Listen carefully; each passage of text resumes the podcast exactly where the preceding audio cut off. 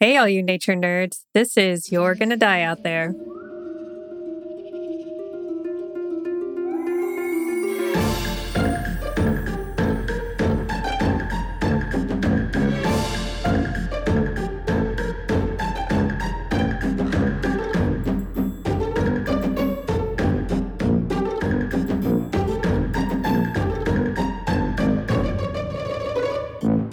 Hello, nature nerds. We are back. With a full episode. Full cream. All the things. Jam-packed, full of all the goodness.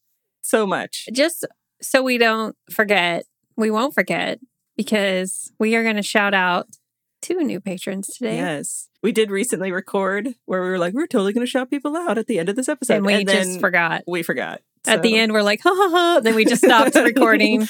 All right. That was great. Yay. Yeah. It is happening today. But so you're not going to get this episode for a little while. We're sorry. It's fun. All right. Anyway, what you got? Are you ready for my story today? I'm so ready. I don't know what you're talking about. I'm going to be talking about a man today. A man's? A man. Mm-hmm. A mountain man. Oh. His name was Hugh Glass. Do you know who I'm going to talk about today? That sounds very familiar, right? But I cannot think of a mountain man named Hugh Glass. Let me start out. Hugh Grant? Not a mountain man. No, so Hugh Glass. I'm going to talk about Hugh Glass today. And there's some lore around Hugh Glass. There's some, stories. I love lore. All right. Any ghost stories? No ghost stories. But aliens? No aliens. Okay. No aliens today. Okay. That was fun. I will say that no records exist about his origins. Everywhere I looked, they're like, we think he was born in Scranton. Fun. Oh. Fun. To Scots-Irish parents around 1783. So this dude is a real... He's old. He's old. He's been gone for a while. A while. Okay. He became an explorer in the upper Missouri River, present-day Montana, the Dakotas, the Platte River of Nebraska, the Plains. Uh-huh. He was an explorer, Jen. Okay. He was into but not in the I have a map and I'm excited to learn about new pieces of land explorer way. Okay. There's a lot of discourse on whether or not the stories about his life are real. If they're tall tales, just exaggerated stories. Mm-hmm. I love it so much. But there is one reasonably credible source, and it's this guy, George C. Yount. And Yount, I hope I'm saying that right, Y-O-U-N-T, or Yount, maybe? Yount. Sounds good. Yount was a trader, tracker, fur guy, into furs. Killing beavers. That's right, we are going to talk about it.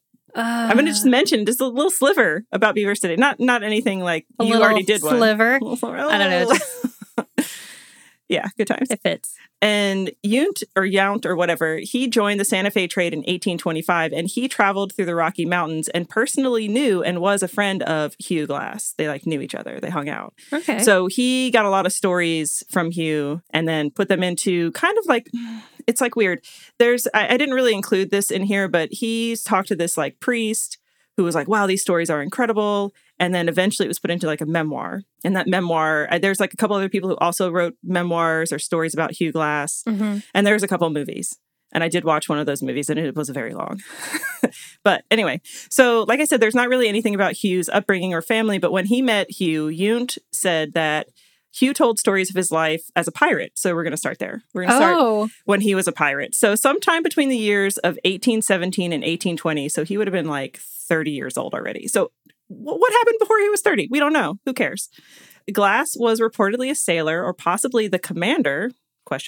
Was he, those years he was working on his pirate accent? Yeah. He was just, for 30 years. Yep. He was perfecting it. Yeah. So he may have been a commander of an American ship, and that ship was seized by a very famous French pirate, Jean Lafitte. Okay. Jean Lafitte. He was also training his parrot. He was. It takes time. He was, needed to work on walking with a peg leg. I don't know. I question what I did in my 20s. Where did it go? It's true. I feel I went Life started at 30. I feel I went from 15 to 35. What happened? I don't know. I don't know. That's what I'm saying. It doesn't matter. I didn't even do a lot of drugs. But it's a lot of mistakes. Yeah. A lot. All right. So Glass, like I said, was likely in his 30s when Lafitte's band of picaroons or pirates boarded his ship, and he was given the choice to either join, be a pirate, or die.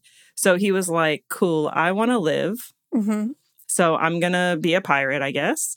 And for the next year, he lived in this small pirate colony of Campeache. It's Camp Campeachy. Wait a second.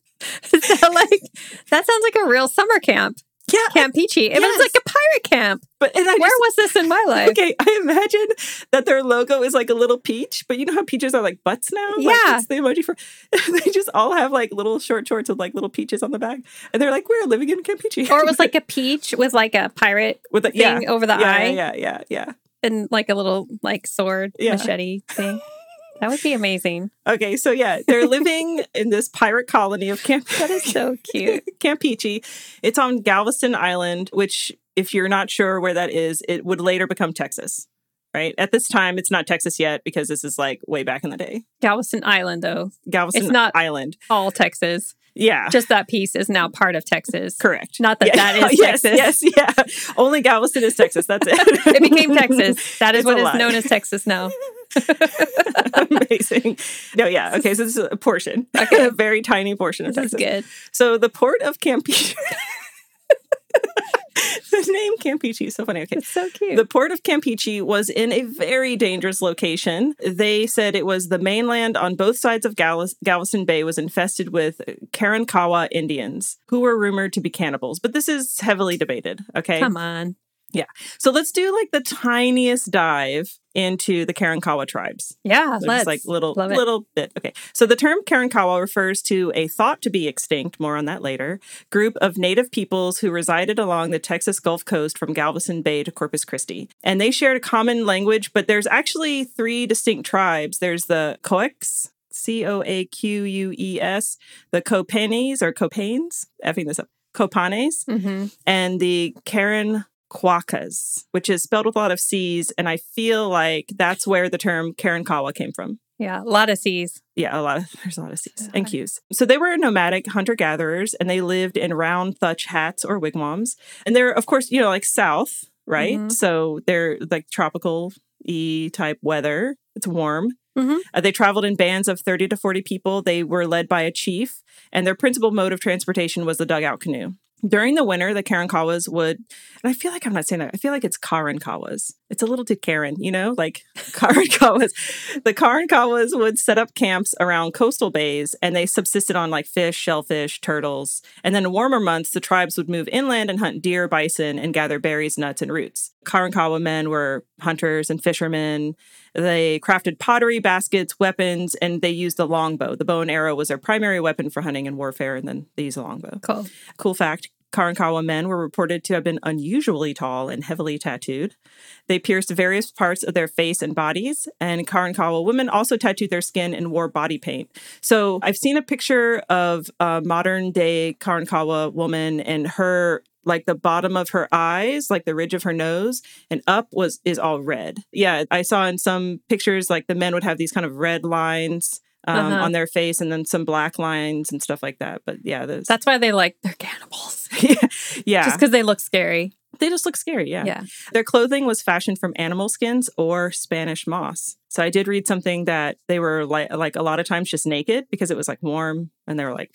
Who cares? It's like the original Chamorros of Guam. Yeah. They were just naked butt. Naked butt. Because they're like, it's hot. It's real hot. Listen. Here. I don't need anything else on I don't really need that stuff. I'm good.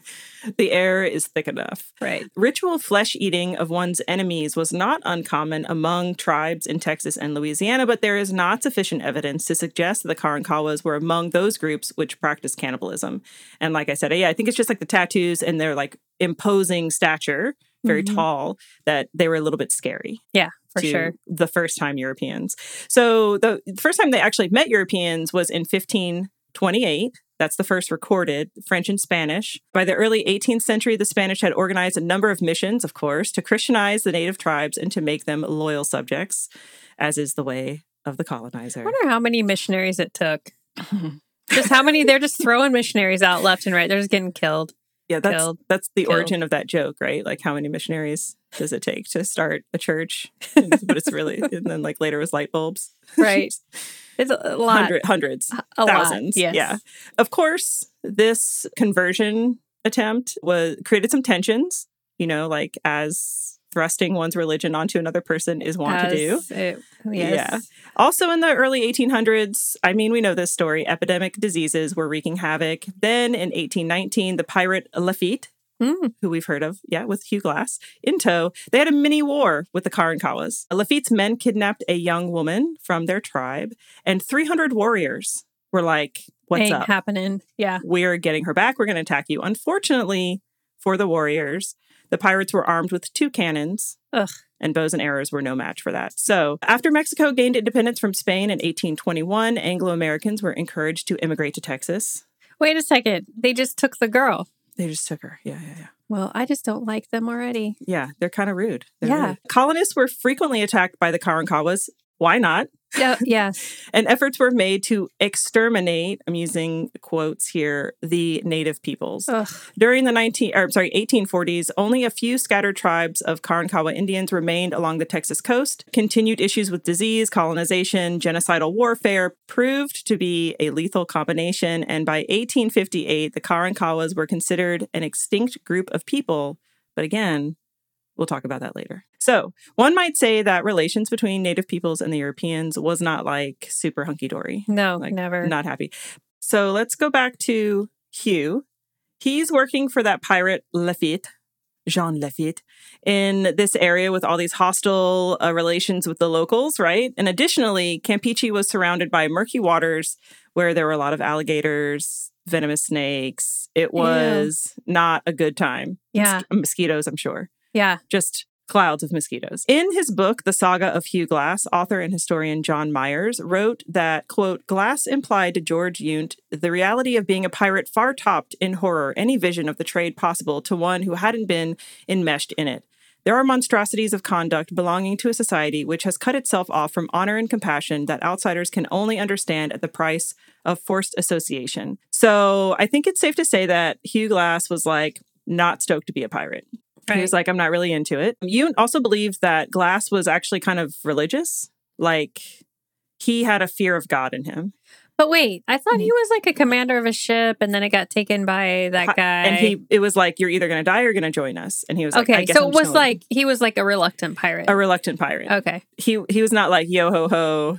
Yeah. So in actuality, he didn't train a parrot or anything. He was just like, not into it. Yeah. So Yount says the cruel murders to be perpetuated daily as they shuddered from their inmost souls and shrunk from those deeds of blood. It was impossible for them to conceal from their despotic lord the emotions of their hearts. So he had a real apathy for piracy. He was not into it. And that apathy got back to Lafitte. Essentially, they were like, this guy just doesn't love it. Like, he's not into it, you know, pillaging and plundering and all the things. Mm-hmm. He's just not down. And so and there's this other guy who's also kind of an apathetic pirate. They're supposed to have this hearing, quote unquote, hearing before Lafitte following the return to Campeche from wherever at sea their captain logged them as having gone on strike. They're like, go to summer camp and get your head together. Get your pirate badge. Okay. That's all I'm telling you. And then come back here and you better be pirating hard. You better swab that deck with a freaking smile on your face. I want to see that parrot on the shoulder when you get back. Standing high, standing tall. Thank you very much. Go to Campeche. So yeah, at some point, Lafitte was like, that guy, what's with that guy? Like, he's just not meeting his quota of piracy. Was the movie called The Reluctant Pirates? Yes. That would be a great name. It would be so good. Guys, TM, that's my idea. The Reluctant Pirates. So good. So Glass figured, okay, I'm going to be killed for not being this super loyal pirate. I'm not like hardworking or anything. But as luck would have it, and I'm just saying luck is kind of a theme in this story, the night before the hearing, all the people on the ship, except for him and that other dude, they left. I don't know. They went to have like a party at Campeche. I don't know. But he was like on the ship with this other guy, this other apathetic pirate alone. And they were like, let's peace out. So we were on the same page, right? And so they took some loot, trade, booty, if you will, and jumped ship. They just Pirate's like, booty, delicious. So delicious. They took 12 bags of Trader Joe's pirate booty. So they jump off the ship. They swim for 2 miles. Whoa. Yeah. And they get to the shoreline and they live there for a while. That's the amount of story I can give you. I don't know what a while means. Was it 2 days? Was it 2 years? Who knows? Well, but it was a while. It's the 1800s. It could be. Yeah. So the other pirates came back from pillaging. like getting, yeah. Having whatever they were doing. They were probably doing like, they were probably, what? Sorry, I just thought of this. They came back from their talent show and like end of Campeache dance. Yeah, from Campeache. That's what they were doing. All their pirates' booty was gone. They had no snacks for midnight snack. They had nothing. It was like they came back from the talent show expecting for their like slumber party. Everything was gone. Yeah, it was gone. All the bags of pirates' booty was gone. All the eye masks gone. Rude. So, where's my peg leg? Gone. Gone. They used it to like float on for 2 miles. 100%.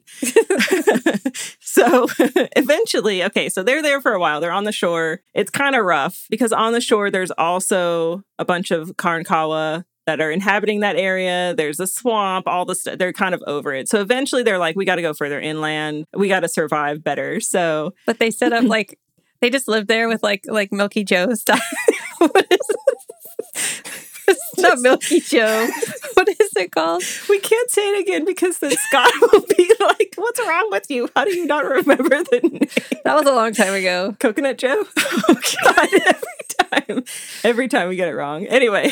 That thing from the Mighty Boosh. All right, moving on. We need to get it together here. Sorry. We do. It's late. Well, it's because my house had an air conditioning issue, and now it's like really warm. It's like, I can feel the sweat happening to me right now. I am drinking a lot of coffee. That's perfect. All I could say. That's perfect. Okay. All right. So they start moving inland. Of course, they have no maps. They have no idea about who lives where or what lives on the land that they're crossing. Mm-hmm. And it turns out that it had just been newly acquired through the Louisiana Purchase. But they keep walking in search of a settlement. They're like, we got to do it. So there isn't really a timeline for the travel, but they end up walking 1,000 miles into Indian territory. Ooh. And somehow, amazingly, they avoided running into any of the Comanche, Osage, and Kiowa tribes who would have 1,000% scalped them immediately. For sure. Yeah. So then, okay, so I looked it up. It is Milky Joe. I just want to tell you that I got it right. You did get it right. From the beginning. I feel like if they were doing that whole bit from like the Nightmare of Milky Joe, like the whole thing, then I feel like the Native Americans would have just left them alone. They would have been like, those guys are crazy. They're like, let's just leave them. Let's just watch. It's kind of entertaining. It's entertaining. Yeah. Like, yeah. But they did meet up with a band of Skiri or Wolf Pawnee. So Pawnee. Oh, people. Pawnee. Yeah. Okay. Someplace in the Central Plains, right? Because aren't there Pawnee in Oklahoma? Well, I feel like there are, but yeah. I don't think anybody was there to begin with. Sure, yeah. They all just got sent to Oklahoma. This is true. Yeah. Just a quick note on the Pawnee. You can read more. I have so many links on all these different tribes in the show notes, but they were distinguished from other tribes in the area because they had a more like ritualistic society. So they had a lot of shaman and like doctors, like animal doctors kind of, who performed rituals to bring about change in the environment. So like rain rituals or like harvest rituals, right? It's like way more nuanced than that, but for time's sake, we're just going to go with that. Okay. Also, they were sedentary. So they had like a horticultural lifestyle for the spring, summer, and then they would do bison hunting in the fall, winter. So they kind of would follow the bison to the plains, stuff like that. Okay. They also lived a part of the year in these earthen lodges and, of course, village life, just like many tribes across the North America. It was all about village life, super essential to be like a part of a community and all of that stuff. So Hugh and his friend are captured by these Wolf Pawnee, and it turns out that the practice of this tribe was to offer a human sacrifice in the belief that this ritual would assure them a fertile land and an abundant season of crops. Yeah.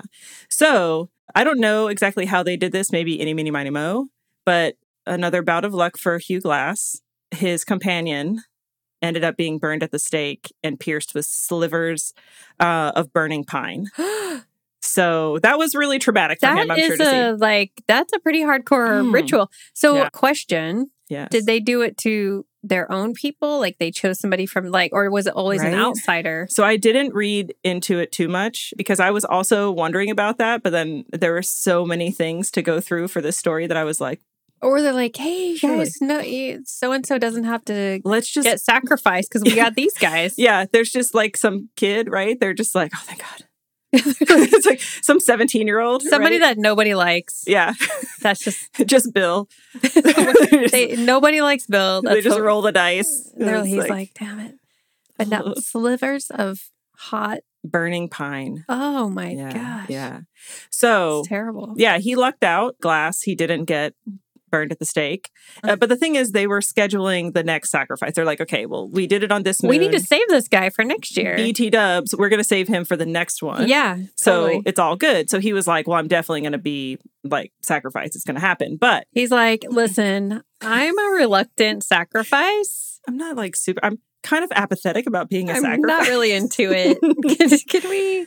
Could you find somebody else? I already was a pirate. I didn't like it. It didn't work out well. Yeah. Not really into the sacrifice life, you know?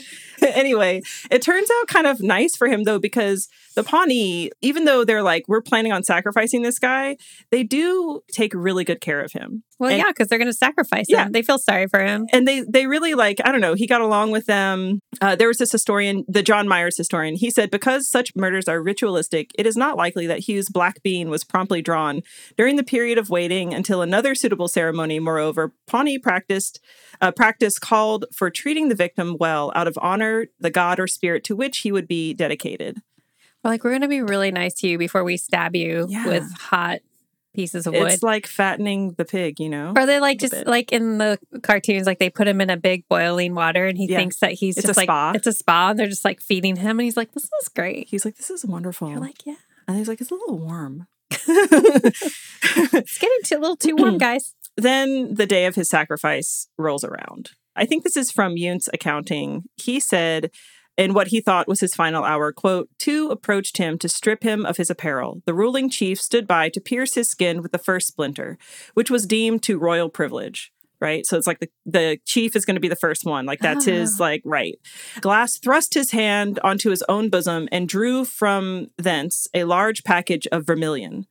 An article which, and I'm sorry about this, this is how it said in there, the savages value above all price. Of course, we don't refer to them as savages. Yeah, that's but you're ridiculous. Reading old stuff. Yeah.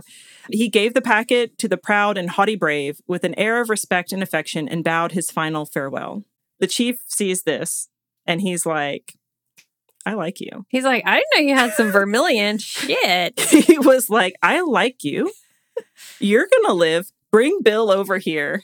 Where's guy. Bill? Get that annoying kid over. Get that guy. He needs. We're swapping it out today. He adopts Hugh Glass as his son. No, over some vermilion? Over some vermilion. Which I don't even know what vermilion is. It's, right? What is it? It's some old-timey thing. I feel like I know what it is. It's definitely a plant of some kind. I feel like you put it in a tea maybe or... Hold on. Gosh, no. We're going to have to look it up. Hello, Google. All right, Jen, you found it. Okay, Google says that it's a brilliant red pigment made from mercury sulfide or cinnabar. And it's since ancient times, it was regarded as the color of blood. So it's like a really... I mean, it's a big deal. A bright pigment. It's a huge deal. Yeah. So, yeah, the chief actually thought that it was like a sign from God that he had like produced this. And so I think that lended to the whole like that was part of what he took off the pirate ship, I bet. He's just been hanging on to that. He was like, I'm going to need this one day. Yeah, I'm going to keep this. It's special. Let me just put it real close to my heart. Yes. So he ended up living with the Pawnee for several years. He eventually married a Pawnee woman. Nice. Yeah. There's no record that he ever had any children. Okay. So I don't know if they ever had any children. We'll talk about that a little bit later. Okay. But all right. So during this time, he learned about edible plants and seeds, right? They were like, this is how you go out into the world and live off the land. And he even went to war with them as a tribe member. He was like their Peace Corps. Yeah, exactly. I later say like, he's a Peace Corps. He was there. His time with the Peace Corps. So he like really loved it. It was great. But then I'm not sure why, big question mark, he leaves the Pawnee. And he heads to St. Louis in the early 1820s. Huh. He's like, it was great to know you guys. I learned all the things. I got my readjustment allowance. I'm ready to go to St. Louis. So anyway, now in the 1820s, the beaver fur trade was kicking off in the Rocky Mountains. It's very big. If you want to know more about beavers, listen to Jen's beaver episode where you talk about all of this. My beaver episode. Yeah. So good. This is a great episode. I'm really enjoying it. All right. But in 1822, there's this lieutenant governor of Missouri, and he's also a businessman.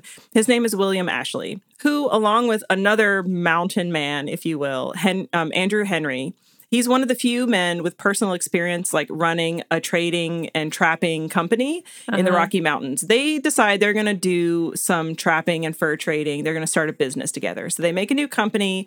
Henry was going to be the fieldwork guy, and Ashley would be the logistics, finance, office guy, right? So they post an ad in the St. Louis newspaper seeking, quote, enterprising young men to ascend the Missouri, the river, as hunters. So there are some folks who join them, Jedediah Smith, Jim Bridger. There's always got to be a Jedediah. Always. For sure.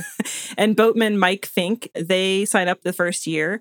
The plan was to establish a fort on the upper Missouri. They're going to supply that fort using keel boats, which I think are just like wooden river boats, right? And then use it as a base from which to send their trappers out into the mountains. And this is kind of actually, I don't know if I say it later, but this idea of like setting up a camp and then sending people out to do trapping and stuff, that is the origin of mountain men, like where that came from, them doing all those things. What do you mean? Like, because they would send the people out into of a mountain man. Yeah. Was like, you know, like how when we say mountain man, what do you picture in your brain? Oh, I just think of somebody like living out in on a mountain, but like a big beard. And like all this, maybe not so washed. I mean, everybody back then had beards, though. Sure. But I think this is where the quintessential like I wear a plaid shirt. You mean like just somebody from Portland? Yeah, just somebody from Portland. Yeah, this is where it kind of came from. I love avocados. Yeah. But I mean, I don't think those are just, you know, not real mountain men. Yeah, no, I'm just. But yeah. Yeah, exactly. Okay. Anyway, I read that someplace. They live close to mountains. They do. So they can see them. Yeah, from when they ride their bike to work. Like, there's my brother rides a bike everywhere. I love it. He's important. That's why. Anyway, the company would primarily harvest furs directly rather than depend on the tribes who were local, like tribes. It used to be, right, that like the tribes would get the furs and that's what they used to trade with these like European and American, Anglo-Saxon, whatever, Anglo colonizers. Amazing. So in 1822, Ashley and Henry, they go upriver and they built Fort Henry, which, I mean, we know why, because Henry, where the Yellowstone River meets the Missouri. It's approximately 2,000 river miles from St. Louis. Ashley then went back downriver to organize and command the year of 1823 resupply trip. So they kind of like set it up. And then Ashley's like, I'm going to go back down. I'm going to like get us ready for next year. So he hires Hugh Glass, William Sublett, Thomas Fitzpatrick, and James Kleiman that year. So once Ashley and the new crew get underway, so they're going to the fort, right? The journey was a weeks of poling, hauling, and only occasionally sailing heavily loaded 40 to 60-foot keel boats hundreds of miles against the current of the snag-filled Missouri. It was really difficult. Sounds terrible. Basically, yeah. If they did 15 miles in one day, it was like a really good day. It was just hard work. That's a lot. Yeah. And they're going 2,000 miles? Yeah. Ew. Kind of like back and forth. Ew. So at some point in this endeavor, in what is now central South Dakota, Jedediah Smith arrived by canoe from upriver with a message for Ashley from Andrew Henry, right? Like the partners are discussing with their little letters. It turns out there was a raid, Assinibone Indians. Oh man, I really messed that up. Assinibone tribe. And all of their horses, Henry said all of their horses were run off or taken. So the rivers closer to the mountains where they were too shallow for boat travel. And Henry was like, you guys, you have to send me some horses. He's like, Ashley, get me some horses, use that money, finance some horses. Right. Turns out in Ashley's route where he was traveling with Hugh, William, Thomas Fitzpatrick, his little group, right? Right. Where they were traveling, they're going to be going through an area of the Arikaras. And they've been called Ree also in other stories that I read, R-E-E, the Ree. And I think that's like a slang that people used, but I think their actual name is Arikara. Okay. So anyway, they're like super good traders. They're really into, they're actually where all of their villages are kind of like points between all of these European, like all the colonists' trading routes. Okay. So they're going to act like middlemen always. And it's just like a known thing. Like, we're your middlemen. They're, I mean, honestly, the mafia. All right. Yeah. But they're in control. They're basically in control. Yeah. They're like, we control this river. Uh-huh. Like, best of luck trying to trade stuff without us. Yeah. So Ashley plans to trade some stuff for a herd of horses, and then he's going to split his group of men. One group is going to go with the horses overland to Fort Henry. So they're going to go just hiking to Fort Henry, while the rest of them are going to finish hauling the boats up the Missouri to the fort.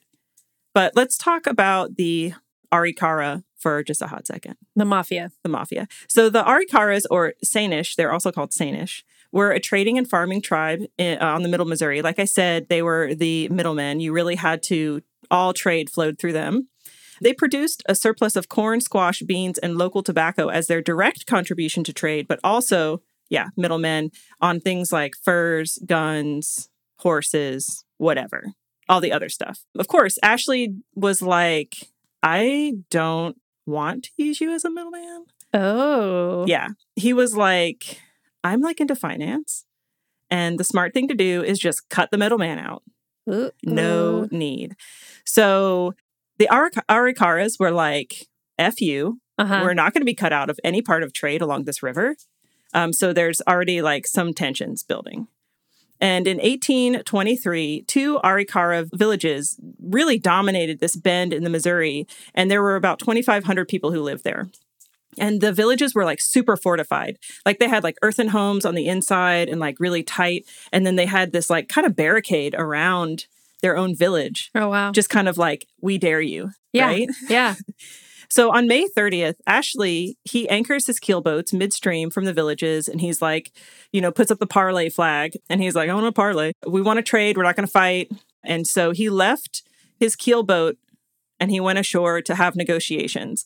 And the Arikaras wanted compensation because recently there were some fights with another fur trading company, not this Ashley Henry fur trading company, some other, I don't know, French or something like that. Right. And there were several dead warriors. And so the chief of the Arikaras was like, you got to pay for that, right? And Ashley was like, that's not my company. But we didn't do that. We didn't do that. And my people have nothing to do with it. But to make it clear that he was being peaceful, he presented them with gifts. Okay, so the Arikaras are like, yeah, you guys all look the same to us. So sure, whatever. We'll take these gifts. Thank you so much for acknowledging responsibility for this travesty, this conflict from this other company. There's like a miscommunication, right? Yeah. The tribe is like, good. Yeah. Yes, you need to acknowledge this. And he's like, I'm just giving you gifts so you don't kill me right now. I just want to live. Yeah, I just want to live. Ashley then is like, okay, let's talk horses. And he's like, I have guns and ammunition. The Arikaras had horses. And it was reported that Ashley traded 25 muskets plus ammunition for 19 horses, which was really cheap. So what I'm thinking happened, because they don't really talk about it so much in the like descriptions of what happened next, is that the Arikaras were like, and what else? Like, yes, here, these muskets and the ammunition. What else? Right? Mm-hmm. And so Ashley was like, okay, we're done trading. Like, give us our horses now. He was like, cool. And the Arikaras were like, no, dude, not cool. Yeah. So Ashley takes the horses like he planned. And he pieces out. He splits his men into a river group and an overland group. He puts Jedediah Smith in charge of 40 men on shore. So let me just, I don't think I explained this, but there were those like Hugh and all these like Jedediah, those people are kind of like leads. And then there's a bunch of like, you know, field swabbing techs. The deck guys. Yeah, field techs, exactly. Bunch of field techs. Like mountain men in training. Yeah. They got to schlep all the stuff. Yes. So Jedediah has 40 men on shore, including Hugh Glass, to mind the horses on the beach below the lower village, and then they're going to drive the horse herd to Fort Henry overland. Mm-hmm. And the boatmen stay aboard the two keel boats anchored 30 yards offshore, and the next morning they're going to start up the river. But there's a windstorm, and they all have to wait on the boats and at the village before they leave. Like, nobody can go. It's like real awful weather. Okay. And like that day or night, an Arikara comes to Ashley, and he's like, FYI, some of the village warriors are planning an attack. They're like, you're going to die. So Ashley's like, bro, I'm not concerned. Like, everything's cool. Like, I already did the trade. Everything's cool. Like, I gave the gifts. I did this thing. Like, it's totally fine. And the shore party ends up securing the horses. They make camp. They rest. Two of Ashley's men, Edward Rose and Aaron Stevens, like, go to the nearest village because they want to meet some ladies. Yeah. And the accounts of the battle that happened the next morning, June 1st, they don't entirely mesh up, but what follows is a blend of several accounts so that we can kind of like see how it played out. But sometime after midnight, 3 Arikara warriors slipped aboard Ashley's boat and tried to enter his cabin, but were chased away. I guess Ashley like had a pistol and he was like, I'm going to shoot you. He's like, if you guys could see Megan, she just did like a complete like Yosemite Sam move, like with two pistols. So good. Then screams come from the lower village, followed by Edward Rose running onto the beach to tell the shore party that Stevens had been murdered. The other guy that they were going to go find the ladies, right? Yeah, yeah. Those on the beach, they argued as to whether to try to recover Stevens' body or immediately swim the horses to the opposite shore, even though it was dark. But they decided to just wait there and be ready for daylight. They're like, okay, well, I don't know. We're just going to wait here. So before dawn, and Arikara called out to those camped on the beach, saying he would go into the village and bring out Stevens' remains for the price of one horse. He's like, I'll bring that dude's body. You guys got to give us back a horse. And then everybody was like arguing about it. And they're like, fine, whatever. Just we'll give you the horse. Bring us his body. So the Arikara comes back without the body. And he says, listen, he was real messed up. So we're not going to return him to you because it's gross. Like, nobody wants to touch him. Nobody wants to touch him. He's yucky. So dawn comes.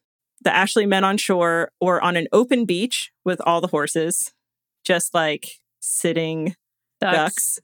They look uphill to the riverbank, topped by several hundred yards of rough palisade. But I mean, it's just like the riverbank, right? Yeah. And then they could see the lower Arikara village, and they can see warriors ramming home charges in their guns because they gave them all guns for the trading the horses. Shoot. The two keelboats, the two keelboats are still moored. The current is super swift. Each had a rowboat or a skiff bobbing kind of next to it, right? Just like an extra little tiny ship. Moments later, the first musket ball slaps into Ashley's men and horses on the beach. Dead horses quickly become barricades as hunters attempted to get clear shots at warriors behind the cliff. There we go. That's horses have always paid the highest price. They really do. Yep. They really do. Gosh. Some on the shore called out to the keelboats to come and pick them up. They're like, come and get us. Of course, the keelboats are like, I'm sure those guys were like, no. We're good. We're good. But Ashley says, you got to take him closer to the shore.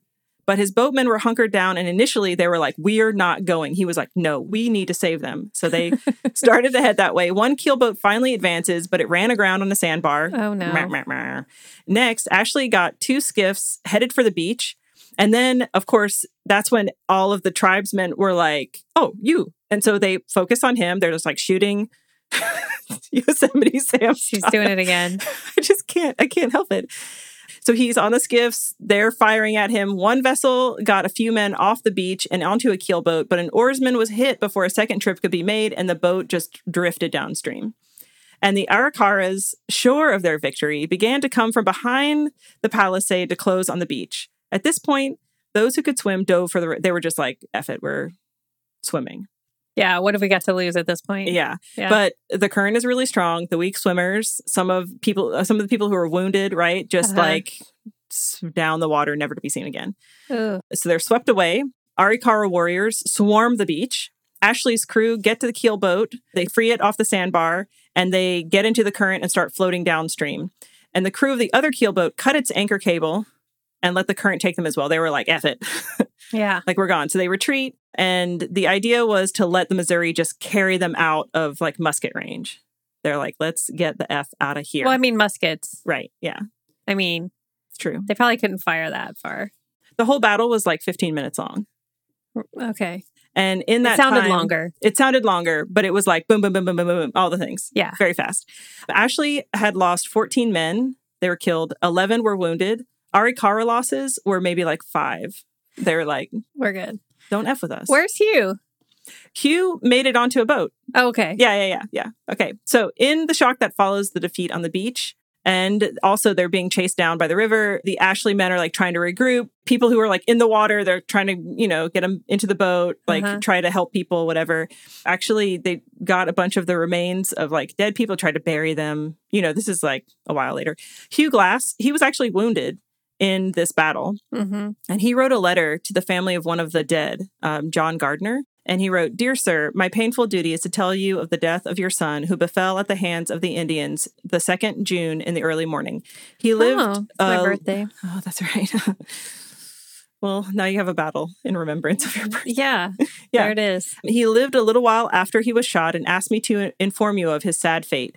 We brought him to the ship, where he soon died. Mr. Smith, young man of our company, made powerful prayer, which moved us all greatly. I am persuaded John died in peace. His body we buried with others near this camp and marked the grave with log. His things we will send to you. The savages are greatly treacherous. We traded with them as friends, but after a great storm of rain and thunder, they came at us before light, and many were hurt. I myself was shot in the leg. Master Ashley is bound to stay in these parts till the traitors are rightly punished." So, not the greatest, but also of the time. Punished with log. With a log. Oh, God. So here we are now. Yeah. A reluctant mountain man, traitor. Yeah, yeah. Now he's shot in the leg. You know, I think about that he was accepted by the Pawnee, and I wonder if he was ever a reluctant Pawnee. Like, was he happy there? That's what I want to know. I want to know if he was happy. That's why he left. Why did he leave? He's just apathetic about everything. Yeah. I wonder if during this battle, he, like, held up some vermilion... And it was just, like, shot out of his hand. He was like, well, it didn't work this time. But I have vermilion. Just gone. Oh, good times. So after this defeat, Ashley's initial plan was to armor the boats with wooden planks and just force their way beyond the Arikara as quickly as possible. So all these other villages are going to have to pass. Everybody's going to be after them. But so many of his men were like, absolutely not. You need to come up with something different. I don't want to go past that village again. Like, what are you talking about? That's crazy. Yeah. So he sent one keelboat downriver to St. Louis with the wounded men and those who had enough of the Western fur trade, who were like, we're really apathetic. Like, we're over it. We're done. We're moving on. I want to be an accountant. Yeah. Like, they just want anything. Anything else. Yeah. Along the way, that boat deposited all the goods. So they had put, like, whatever furs and stuff they had there on that boat. They put it at Fort Kiowa, which is another trading company's post. So it's not their fort, but they're like, whatever. Just put it there. We'll get it from them later, hopefully. He sent Jedediah Smith and an unnamed French Canadian overland to Andrew Henry to ask for reinforcements. So Andrew Henry was like, send us horses. And now Ashley is like, send us more men because all the horses are dead. Like, we really effed up. Something happened. That's all I'm going to say. Yeah, I'm not going to tell you the specifics. I'm not going to say that we were the problem. But yeah, possibly. I mean, I'm sure in his mind, he's not the problem. He's like, these, you know, why did they do this to us? But it's because you offended them. Like, don't be a jerk. So anyway. Well, it sounds like somebody else offended them first. So they were already grumpy. They were already like not into it. Yeah. All right. So Ashley then chose a spot further downriver, and they're just going to camp and wait for help. Rest, recuperate. Mm-hmm. They're going to do the burying of the dead, all that stuff. They're just going to chill. Throw down some logs. Along with the wounded, Ashley sent letters reporting the battle to the army at Fort Atkinson. So there's like an actual army fort, like in St. Louis. Uh-huh. And he sent these same letters to newspapers in St. Louis and also to the ranking Indian agent, calling for help to punish the Arikaras and reopen the Missouri to American trade. He was like, these guys suck. Mm-hmm. You guys need to come out here. We're going to go beat them up, right? So I have a question. Yeah. Are you telling this story because we're going to St. Louis in a couple of weeks? Oh, yeah. No. I was like, is this some sort of like St. Louis thing? Yeah, like a little history lesson. How we're going to, because we're going to be in St. Louis for, No. Okay. But it just happened to be, I was like, oh, interesting when I was reading it. So the commanding officer at Fort Atkinson, his name is Colonel Henry Leavenworth, was convinced. He was like, he read the letter. He was like, damn it, we have to go help them, right? And on his own initiative, immediately organized and led 230 officers and men of the U.S. 6th Infantry toward the Arikara villages. Fun fact, not really. This was the first time the U.S. Army deployed troops against native tribes west of the Mississippi. The soldiers marched along the Missouri with their supplies transported in keelboats on the river. Leavenworth called his force, quote, the Missouri Legion. Before he got to their villages, there was this like mixed force of Army infantry, 50 volunteers from the Missouri Fur Company, 80 more volunteers from Ashley and Henry's combined group, and 500 Lakota horsemen. So he ended up getting down there to the Arikara villages with like 900 people. Oh my God. Men. Yeah. Of various backgrounds. Mm-hmm. ready to fight. Hugh Glass was still healing from his first encounter, like from his leg wound. And so he was like, yeah, I am not going to go back and seek revenge. I'm going to chill here and rest up. A quick note on this retaliation battle. After a day and a half of like some skirmishes and like some smaller attacks, and after they used up a lot of their ammunition for the two big cannons that they had, Leavenworth decided that he was going to parley with the Arikaras, and the other officers was like, no. They were like, we need to destroy them. We'll like wipe them off the face of the earth. Oh, man. Right? So this frustrated many of the Missouri Legion, especially the Lakotas, who saw no further chance for glory in battle, and they were like, deuces, and they went home. So 500 Lakota horsemen were like, goodbye. Yeah. Like, you don't want to fight? Why are we here? Yeah. Like, we're literally warriors. Like my shirt says warrior on it. And you want to have a little conversation? Like, yeah, no. Not happening. So they're like, bye. Ignoring objections from those who thought the Arikaras had not been adequately punished for killing Americans, Leavenworth negotiated a treaty with the Arikara leadership. They accepted his terms. Then they quietly abandoned their villages during the night. Oh. They just left. Isn't that weird? What did he give them? There's not a lot of detail. Leavenworth then declared victory, of course, and ordered his troops back to Fort Atkinson. He was like, we are victorious. So they're like, what did we do? Nothing. We didn't really do anything. This one guy got a splinter. I don't know. As the army departed, they saw smoke rising behind them. Against Leavenworth's orders, the Missouri Fur Company employees had set fire to the empty towns, the villages. They just, like, lit them up. With no village, the Arikaras spent the next several years living with other tribes, moving around, and whenever they ran across American trappers, they would murder them.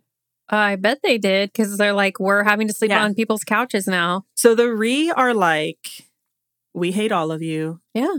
And we're going to murder you anytime we find you. Oh, boy.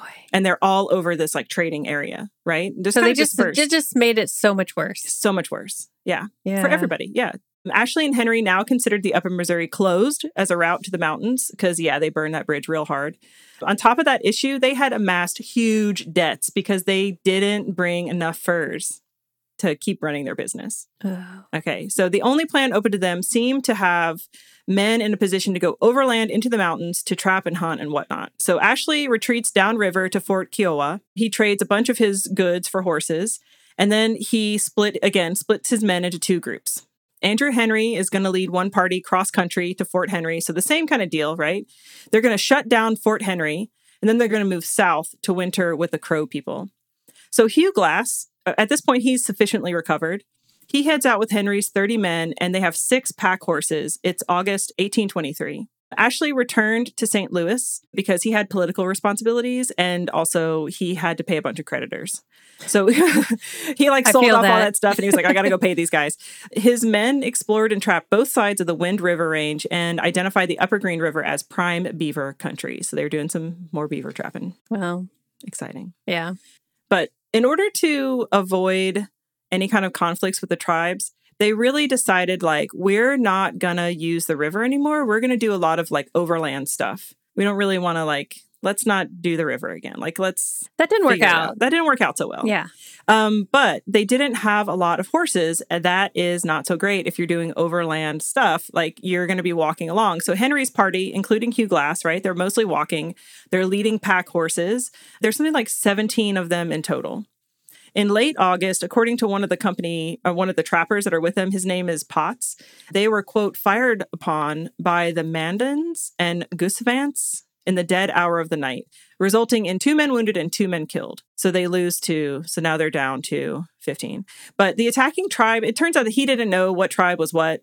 They were not the Goosevants. I've never heard of this tribe. I mean, there are so many different tribes. But they were the normally friendly Missouri River-dwelling Hidatsa, I think I'm saying it, Hidatsa.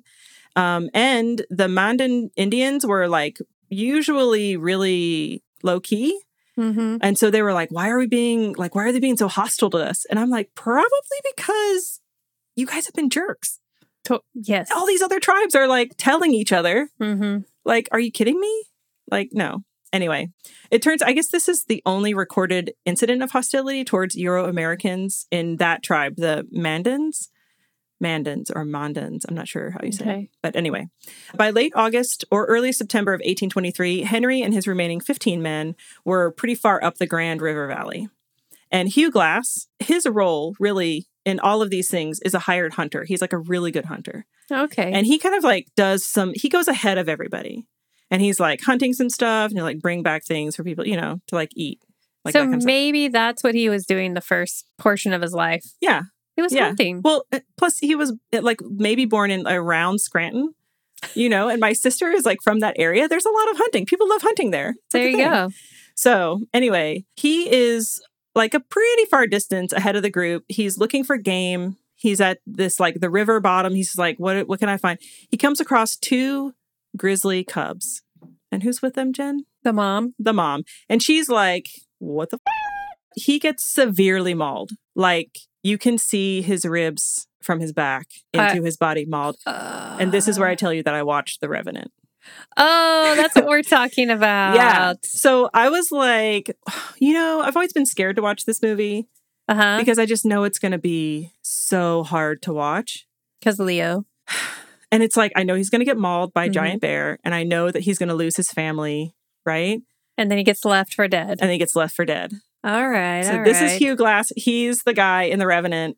I was wondering if we were ever going to talk about this story. Yeah, so I finally watched it. It's like 3 hours long. I fell asleep. I had to rewatch it again. But was it good? It was really good. Yeah. It was really good, for sure. There's a lot of inconsistencies between the actual story and like The Revenant, for sure. Okay. Because in The Revenant, I don't know if I'm spoiling this. I don't think so because it's like a major plot point. And it's been out for a long time, guys. Yeah. He has a Pawnee son. His wife was murdered in some kind of like attack by U.S. soldiers. And then he's taking care of his Pawnee son by himself. And then this other guy who I'm going to talk about here in a minute, Fitzgerald, murders his son in the movie. And he is like revenge central. Okay. But in actuality, there's no record of him ever having a son. And there's no record of a young boy coming with him on these like trapping experiences. But they need to thicken the plot. Oh, yeah. I'm telling you, it really rips at your heart. Like a grizzly? Like a grizzly bear. It was. And I will also say that, like, initially I was like, I asked my son, like, oh, do you want to watch this with me? And then it popped up rated R. And I was like, maybe not. And he was like, no, Mom. He actually said to me, it's rated R. I can't watch this. And he got up and went to his room. And so I watched it. You're like, every night I'm going to be watching rated R. You're like, all the time. It's rated R. Sorry, I can't help it. And the bear attack scene is like, visceral. It's so intense. I was like, wow, that's insane. Like Leo's just getting chomped. And it's like, it ends for a minute and then, you know, she comes back. Keeps going. Yeah. Anyway. Yeah, it was really intense. How did they do it? I mean, was it? It's a real bear? It definitely filmed a real bear. It's like they just bring in like claymation bear. You're like, it was intense, Jen. It was crazy. It's just like, it's like the original Clash of the Titans. Yeah. It was just like a superimposed giant bear over him. No, it was, I thought like, I don't even know how they did it. I don't know how they did it. Wow. It's crazy. But yeah, like I said, the accounts of this mauling, it was like so bad that you could see into his back. And there's also an account that the mama bear ripped a bunch of his skin off and fed it to her babies. Ew. He did eventually kill the bear in this fight. Yeah. So... Well, I mean, right? Yeah, you got to do what you got to do. You have to, yeah. So in the movie, it shows him like shooting the bear and then stabbing it a bunch and then it dies. I don't know. It doesn't say in any of the stories exactly because there's no account from him about like, this is how it happened. Poor cubs. Oh, yeah. Really sad. I'm almost positive 100% that they caught the cubs and dispatched them, you know? In the movie? No, in like real life. Oh, yeah. Yeah. So there were cubs and then the mom. So he kills the mom. The party that he's with, they hear a bunch of screams, maybe a gunshot. I'm not sure. And they find him with the bear. And they're like, holy crap. He's still alive, right? He's like, I mean, since you know the movie, like he's lived. I've never seen the movie. So he lives. He lives, Jen. He lives. Well, I know he lives, but I never watched the movie. I imagine it's similar to when the Native Americans didn't want to bring that guy. They're like icky. Yeah. They're like, you're really... Yeah, it was really... I like, just kept thinking... You should really go to a doctor. Too bad there isn't one. I just kept thinking like, why do I watch... Because I love Westerns, right? I love that like kind of gritty, but at the same time, like whenever I watch movies like that, I'm always like, can you just take a bath? Like, can somebody get that guy some hot water? Yeah. And soap, because I just cannot. Anyway, actually, there's this scene. So in it, the mom, like, rips his throat. Uh-huh. And so he can't really talk. And I don't know how true that is either. But so later on, he's trying to, like, cauterize the wound. And he takes gunpowder and puts it into his wounds and then lights it. Oh, yeah. I bet that was like crazy. A thing people did. Yeah. Yeah, I always think about how painful things were back then. Oh, yeah. But also people, there was like a lot of drugs around. Yeah, that's true. So. Just straight opium, like the best opium ever. Yeah, or Native American drugs, just like some peyote or whatever. You'll be fine. Just get some of that. Just get inside. You'll, just breathe and you'll be fine. Yeah, okay. So they find him. They're like, you are messed up. They're like, I bet they were like, oh my God. Oh my God. Holy crap, you guys. And they're like, hey, come here, look at this. It's like, he's missing part of his back. They're like, he's going to die tonight. Yeah, for sure. For sure. But they get up in the morning. Guess who's still alive? They're like, oh, bro. So Andrew Henry is like, okay, I'm a God-fearing man. We got to keep moving, make a litter, like basically like a thing to hold him on. It's called a litter, but it's like old-timey word for, you know, he can use the like bathroom. They make him a litter pan. No, so they put him on here. Give him a bowl of water, a bowl of food, and a litter box. He'll be fine.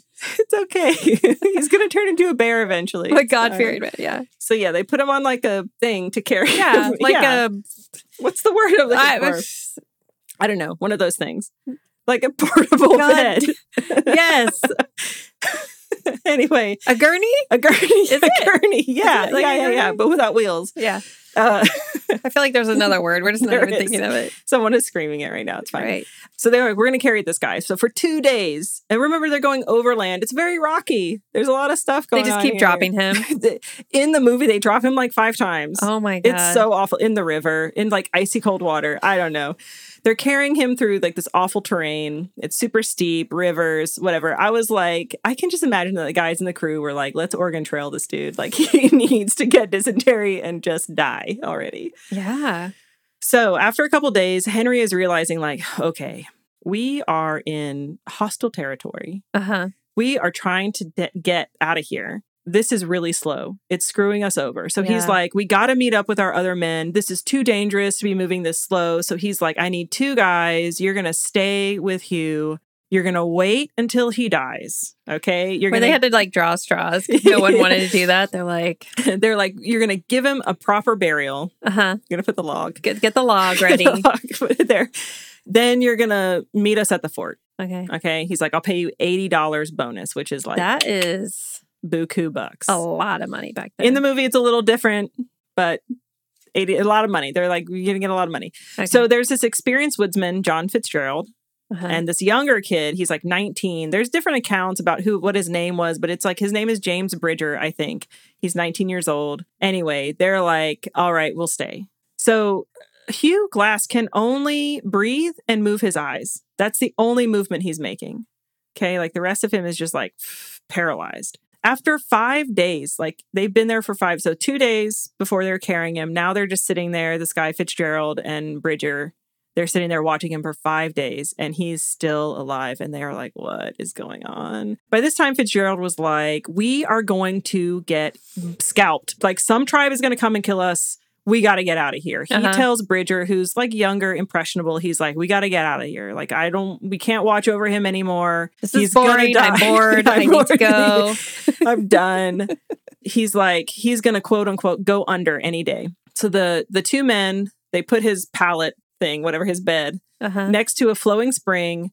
And they leave. They also take his gun, knife, tomahawk, and fire-making kit. Lame. Because they're like, he's going to die. He doesn't need it. Oh, my gosh. Well, so, wait. Did they feed him at all during this time? Like, how is he eating? I don't know. Yeah. That's a good question. Okay. So, this is when I think that Hugh Glass's time as a Peace Corps came in really handy. Oh, because he didn't have anything. Yeah. In the movie, they actually cover him with the fur of the mom bear. They like skin her and then they give him that as like a covering. And I was like, that's nice. And then the kid Bridger makes him like a necklace. But the head's still on. And they just lay it next to him. He's like, good God. Like, just PTSD. It's just awful. But the kid Bridger in the movie makes him a bear claw necklace. And actually there's a picture of him, like old-timey picture with a bear claw necklace. And I wonder if that's like a true point in the story. Anyway, so somehow Hugh Glass summons the strength, I don't know how, Jen, to start crawling back to the Missouri River, driven by the will to survive and an intense desire for revenge on the two men who deserted him for dead. Oh. He was like, you're going to leave me in the woods? Are you kidding me? He's like, I was trying to get you food and I got attacked by a bear. This is how you repay me? Right. I feel like this is the part of the story where he is not apathetic, okay? He's like, revenge is like his lifeblood. I don't know. The travel was really tedious and slow. The only nourishment he had came from insects, snakes, and whatever he could find on the prairie, like tubers or whatever, grass, whatever. Uh-huh. A week or so into this trek, he finds a pack of wolves eating a buffalo calf. He waits for the pack to leave, and then he goes and he gets the carcass. Uh-huh. And he basically just chills in this one spot with the carcass. And that actually enabled him to gain a lot of strength and really heal. Because it's like a ton of protein. He's right. Just like, I'm going to stay here with this carcass. I'm going to eat it. I'm going to just rest. I mean, did he cook it or? I don't know. He didn't have any fire. I mean, maybe he did. I mean, he probably knew how to make a fire. In the movie, he ate a lot of raw stuff, including buffalo. So. All right. Well, he was just whatever. You got to do what you got to do. Yeah. They actually do show him coming across a buffalo carcass, just like the bones, like no meat. And he rips open and just pulls out the cartilage and eats the cartilage. Okay. In the movie. It's real. Oh, God. But he stayed with the Pawnee would go and hunt bison. Oh, yeah. Right. Yeah, yeah. So I'm sure he knew what to do. Yeah. Yeah. So after he has this little rest and protein refueling moment, he's traveling a little quicker. Once he reached the Missouri River, he obtained a hide boat from some Lakota Indians who were very friendly to him. And then he floated downriver to his destination. So by mid-October 1823, he limps into Fort Kiowa, where everybody's supposed to be. He went 250 miles by himself. Holy crap. And he is revenge focused. He's mad. Yeah. After weeks of survival on his own, he had been at Fort Kiowa only a couple of days when he learned of plans to send a small group of traders to the Mandan villages that were 300 miles upriver. So the guy who's in charge of this trek, it's another fur trading company, right? Mm-hmm. Fort Kiowa. This guy, Joseph Brezu, I'm not sure, B-R-A-Z-E-A-U, Brezu, was I think the Arikara are super cooled off now. They're not angry anymore. Let's head upriver and do some trading. He was I'm going to send 5 men. I'm going to have this guy, Anton Citoleu. I don't even know. This is a French name. I'm so sorry. Citoleux. Yeah. I'm sure. People are writing it down right now, I'm sure. Right. But he was known by his nickname, Langevin. I don't know.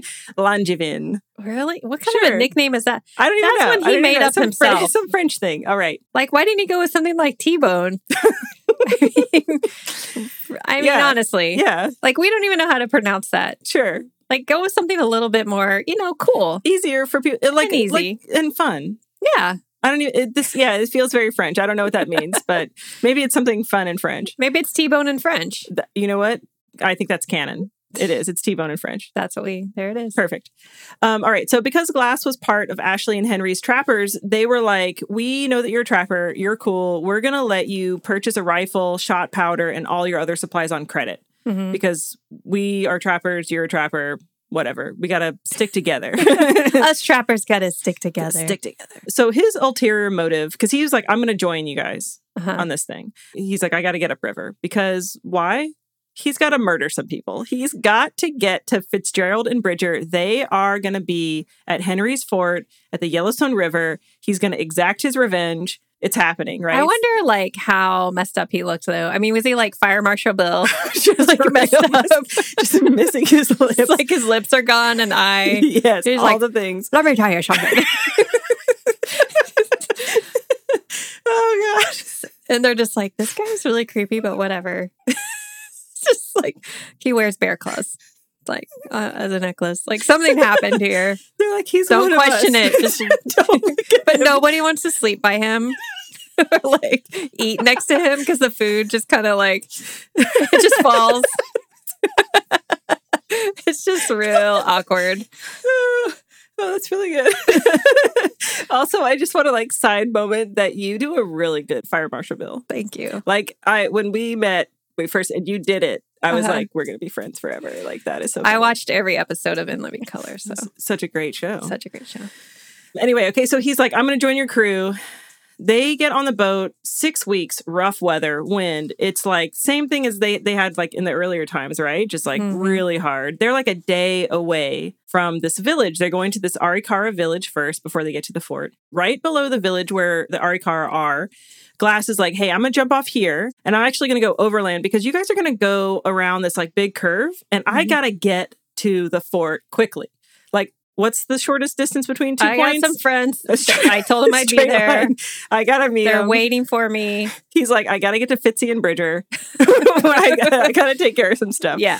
So he's like, I don't have time. He was essentially like Wyoming, but you know, he was moaming. He was like, on a mission. On a mission. Yeah. So kind of a lucky turn for him because a day later, the whole crew of that ship are attacked by the Arikara, who were not cooled off. Not at all. They were not chill. Like getting your whole village burned down? Yeah. It doesn't really tend to fade from memory very quickly. Every man on the boat is killed. Oh.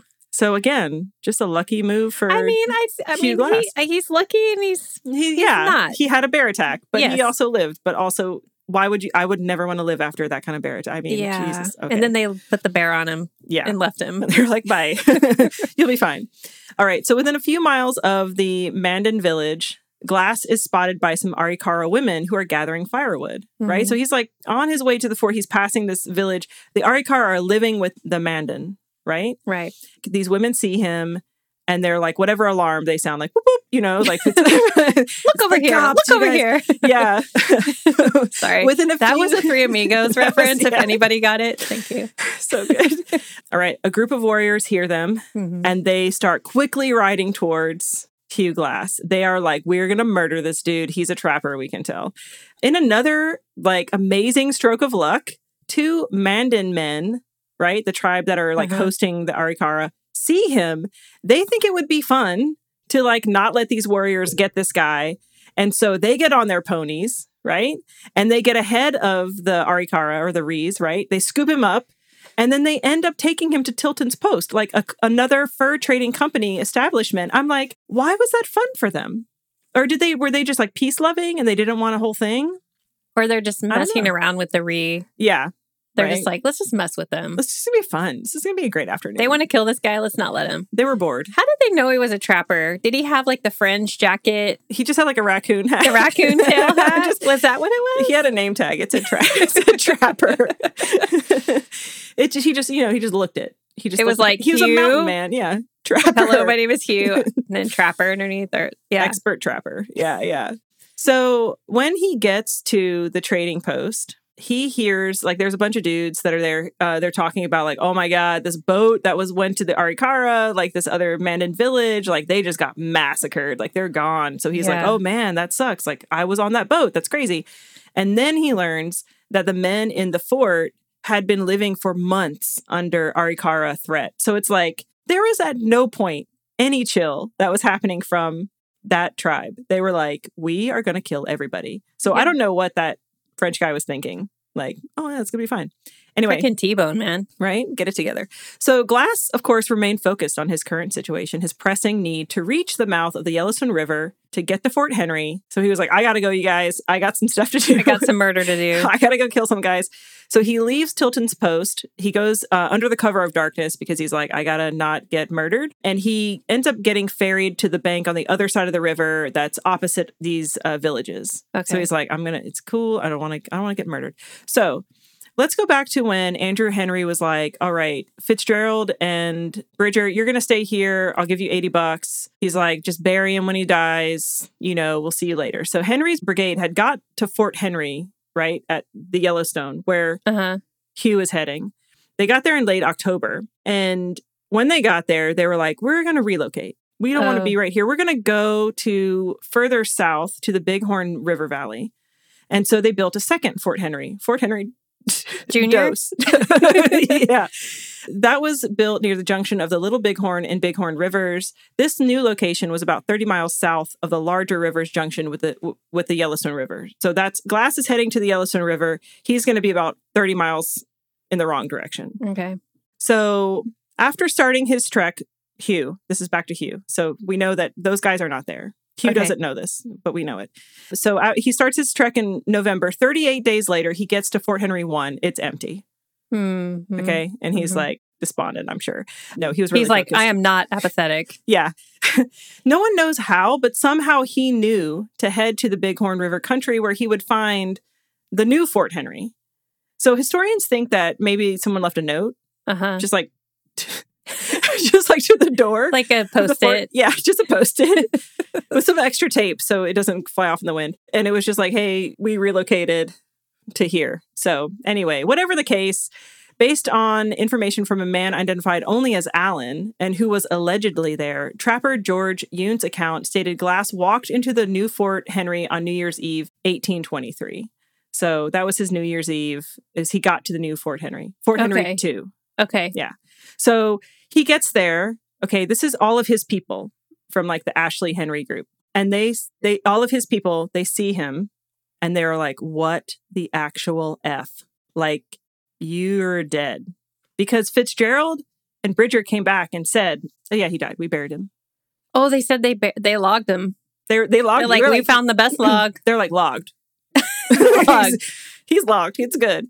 Yeah. But after they all kind of get over it, Hugh is like, where are Fitzgerald and Bridger? They're like, wow, you look really mad. Like the freaking Terminator, Jen. They're like, do you want some tea? And he just slaps it out of their hand.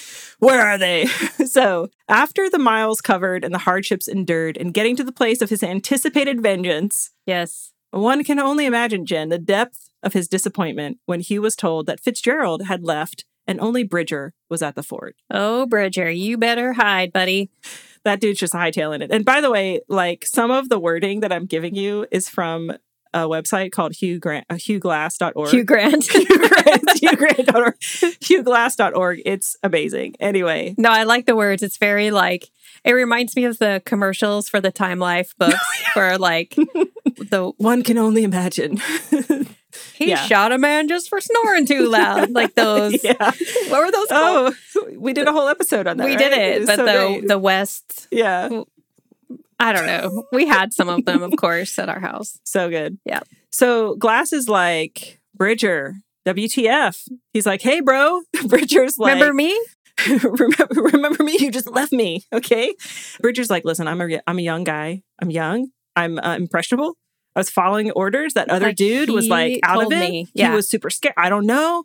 So Glass, I don't know. They have a conversation. Glass is like, it's cool. I'm actually not mad at you. The real culprit here is this veteran trapper, Fitzgerald. He's a real jerk. Yeah, let's find him. He's like, I forgive you. Okay. But I want my gun back because they took his gun. They took all his stuff. He's like, I want my stuff back. Yeah. And Bridger's like, well, Fitzgerald I don't have your gun. And he's like, okay, well, I still got to go get this guy. So he's like, I got to go to Fort Atkinson because that's where Bridger is. He's at Fort Atkinson. Oh, so now he's after one guy. One guy. And this is a military fort on the Missouri River. Okay. At this point, he doesn't care. He doesn't care. He's like, no he does Fs, not care. No Fs. At this point, the winter is like insane, right? Because it's like New Year's-ish time, like January, right? He's got to stick it out at Fort Henry 2, which also makes me think of like pho restaurants, like pho. Pho House 1 and Pho House 2. Yeah, okay. So anyway, Andrew Henry is like, I need to send some news to William Ashley. Remember that guy, his business partner, right? Henry's like, okay, I need 5 people to go to Fort Atkinson. Just so happens we need to go to Fort Atkinson. We got to deliver some news and some stuff and whatever. And Hugh Glass is like, cool, I also need to deliver something. He raises his like hand missing like 3 fingers, all gnarled. He's like, I also need to deliver something.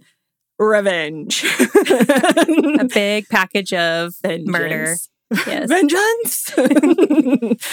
Anyway, so February 29th, 1824, Hugh leaves with this group. They're traveling overland. They're hiking. I kept using it even though, because I love it that they say overland. Anyway, and they get to the North Platte River and they make bull boats. It's out of buffalo hides. And they float down the river. Near the junction of the Laramie River and the North Platte River. These boats end up approaching a native tribe that's encamped along the river. So a chief sees them. He walks out to the shore. He's making gestures of friendship. He's like, peace, love, happiness, whatever. He's speaking the Pawnee language. And he's like, come ashore. He's like, Megan is doing something with her arms right now. And it's amazing. It's like the siren call, right? Yeah. Like, come ashore. Totally. You should totally come here. Come on. We're going to eat. Everyone's great. And, you know, Hugh speaks Pawnee. Yeah. He's like, no, these guys are cool. He's like, I used to live with the Pawnee. They're like amazing. I was a Peace Corps there. It was nuts. They're like, totally, we're coming in. So like they leave one guy, his name is Dutton, and all their rifles, right? Mm-hmm. Because they're trying to be, you know, we're cool. Leave their on the boats. They follow the chief into the Tipi village. That's and the chief is actually just trying to get another sacrifice guy. He's like, listen. He's like, come over here, let's eat. It's fine. You have some more of that vermilion? I heard from this other chief that you were into that. Anyway, so not long into their like conversation with these guys, Glass overhears two native folks speaking to each other in a language that is not Pawnee. But oh shoot! Arikara. Oh yeah. Glass is like, oh hey dudes. He's like. Eye contact with his, he's like, he's making the signal. Right, but his eyes all messed up. No lips. And they're like, what? They're like, why do you keep, what are you trying to do? It's like a facial, they're like, it's a facial tic from when what happened He has like Tourette's. I don't know if you know about this. Anyway, so at the first opportunity, they just run for their lives. They're like, bye, you know, like, just run towards the river. Only Glass and one other guy, Marsh, actually make it out. These other two guys who are with them get killed, like, pretty immediately. Ooh. But they split up. So Glass goes one way, Marsh goes another way. They're hiding in the hills until dark. So wait, it was the Arikara. Pretending to be Pawnee? Pretending to be Pawnee. And, like, speaking the Pawnee language? Yeah. Oh, yeah. Shoot. Man, Mafia. That's what I'm saying. These guys are hardcore. Jen. They're like, here, come have some lasagna. It's okay. My mother made it. All right. So Dutton, who's on the boat, right? They left him with the rifles. He hears the fighting, the ruckus, whatever. He's like, deuces. He pieces out. He goes downstream. He's like, all the guns. Yeah. He's like, I'm done. He eventually encounters Marsh walking along the river. So Marsh gets in. They're like, Marsh is like, I think everybody died. So let's just go. Oh, God. Did they think Glass died too? Yes. He's like, again. So they leave. They go to Fort Atkinson. They actually make it to Fort Atkinson in May. No incident past that. The two of them. They get there. They're like, Hugh Glass died again. So, second time. So there's Hugh Glass alone in the wilderness in the midst of hostile tribes without a rifle and 300 or 400 miles from civilization. He's fine. Again. Yeah. But it's like, whatever. Like, already done it. He's good. He still has that fire in him, Jen. Oh, for sure. The revenge fire.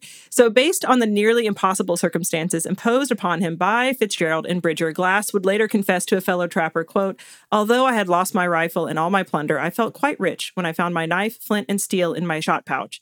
These little fixins made a man feel right pert when he is 300 or 400 miles from anybody or any place. We need to bring that back. I know, right, Bert?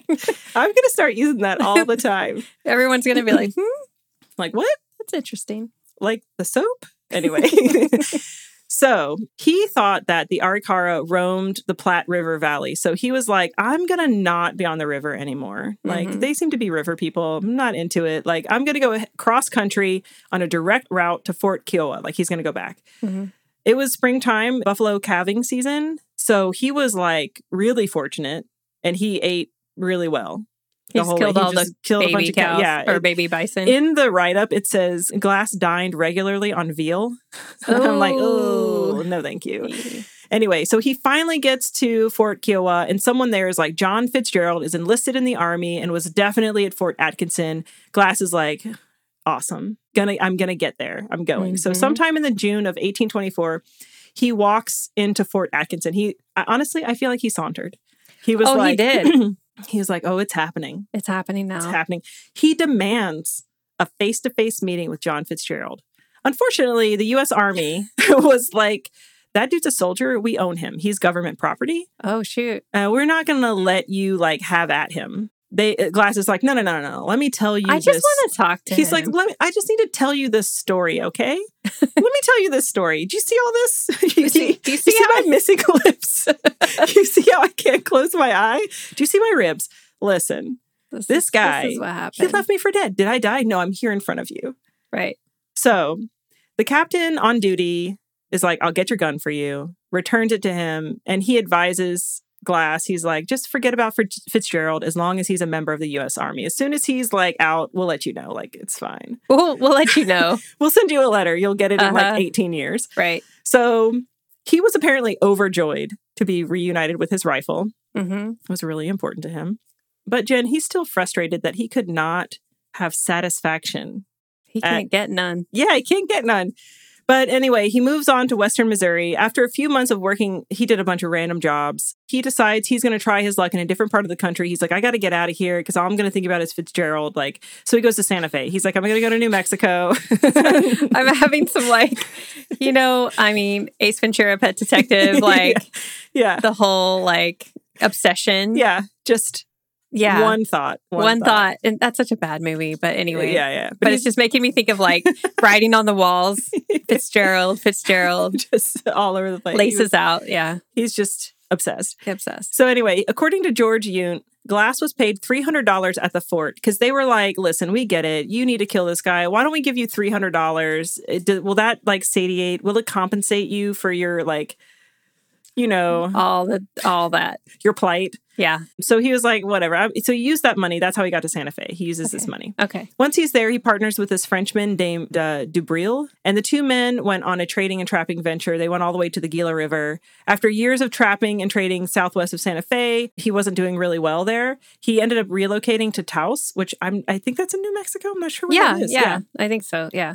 Then he was hired by Etienne Provost to lead a trapping party into the southern Colorado territory of the Utah Indians.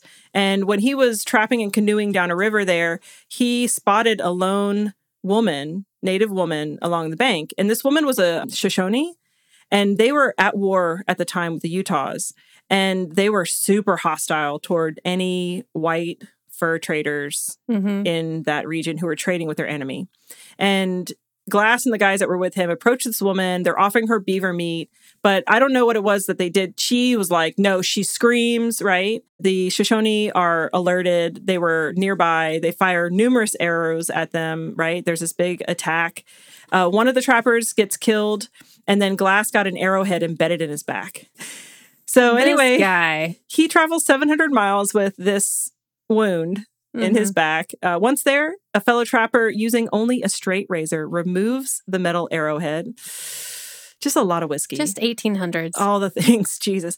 After spending several months in Taos, healing up and all that stuff, he joins a group of trappers heading for the beaver grounds of the Yellowstone River Company. So he's back in his old stomping grounds. Mm-hmm. You would wish that it would be he finally meets up with Fitzgerald. He never does. Never gets his revenge. Spoiler alert. Yeah. Sorry, Never happens. Oh my God. In the movie, it happens. Oh, but in real life. It never did. Oh. So then it's real hazy. From 1827 to 1829, it's nobody really knows what he was doing. He was just killing beavers. Yeah. He was just doing some trapping. Like everyone else. Yeah. Everyone just killing beavers all over the place. Poor beavers. I know. All the beavers. All their butts. Just so much vanilla. So much vanilla. By the spring of 1830, he is trapping and hunting on the upper Missouri region, and he ends up getting based at a recently constructed Fort Union. And according to this historian, H.M. Chittenden, Glass worked as a hunter for Fort Union and harvested so many bighorn sheep on the hillsides opposite the fort that the hills became known as the Glass Bluffs. Okay. He was, intensely good. This is this time, and that's how we wiped out so many animals. All the things, He was just boom, boom, boom. Glass was he was Yosemite salmon. Yosemite salmon, and just extincting animals just left and right. Alone, by himself. In fact, an 1874 map of the territory of Montana showed the bluffs near the mouth of the Yellowstone as still being identified as Glass Bluffs. Oh. Kind of interesting. The American Fur Trading Ledger book contained accounts for Hugh Glass, freeman, indicating that he routinely traded at Fort Union between 1831 and 1833. So then, in the spring of 1833, he goes with this guy, Edward Rose and Helen Menard. They departed Fort Cass to trap beaver a short way downriver from the fort. So as they're crossing the ice it's like a frozen river, right? They were ambushed by a large party of Arikara, who had been concealed on the opposite bank. All three men were shot, scalped, and plundered. Including Glass. So it was, I guess the Arikara war party were wanting to steal horses. They'd been scouting the area, and then they saw those guys, and they were like, all right, we're going to take these dudes down. So it wasn't they knew who they were right? Like, I don't think they were like, oh, that's that guy. Yeah. Right? So another man who also worked for Ashley and Henry, James P. Beckworth, described the burial of the three trappers and the Crow Indians' deep emotional reaction to the death of the veteran trappers, because I guess the Crow were like super cool with them. Uh-huh. He said, "We returned together and buried the three men amidst the most terrible scenes that I had ever witnessed. The crying was truly appalling. The three men were well known and highly esteemed by the Crows. When their bodies were lowered into their last resting place, numberless fingers were voluntarily chopped off and thrown into the graves. What? Hair and trinkets of every description were also contributed, and the graves were finally filled up." Fingers? I'm like, is that real? Did they really do that? I didn't. Like, is that a saying or is that a real thing? I think it's real.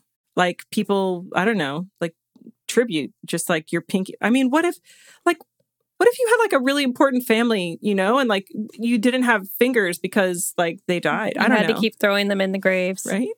So wait, so the Arikara killed them, but then the Crow found them?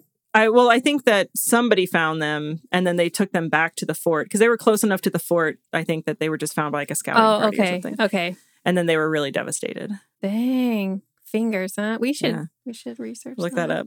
Yeah. Some of the Arikara war party who had killed those three trappers moved on to the headwaters of the Powder River, and then they encountered a camp of trappers led by this guy Johnson Gardner, and pretending to be a tribe other than the Arikara, like kind of the way they are, the trappers allowed those guys to warm themselves by the fires.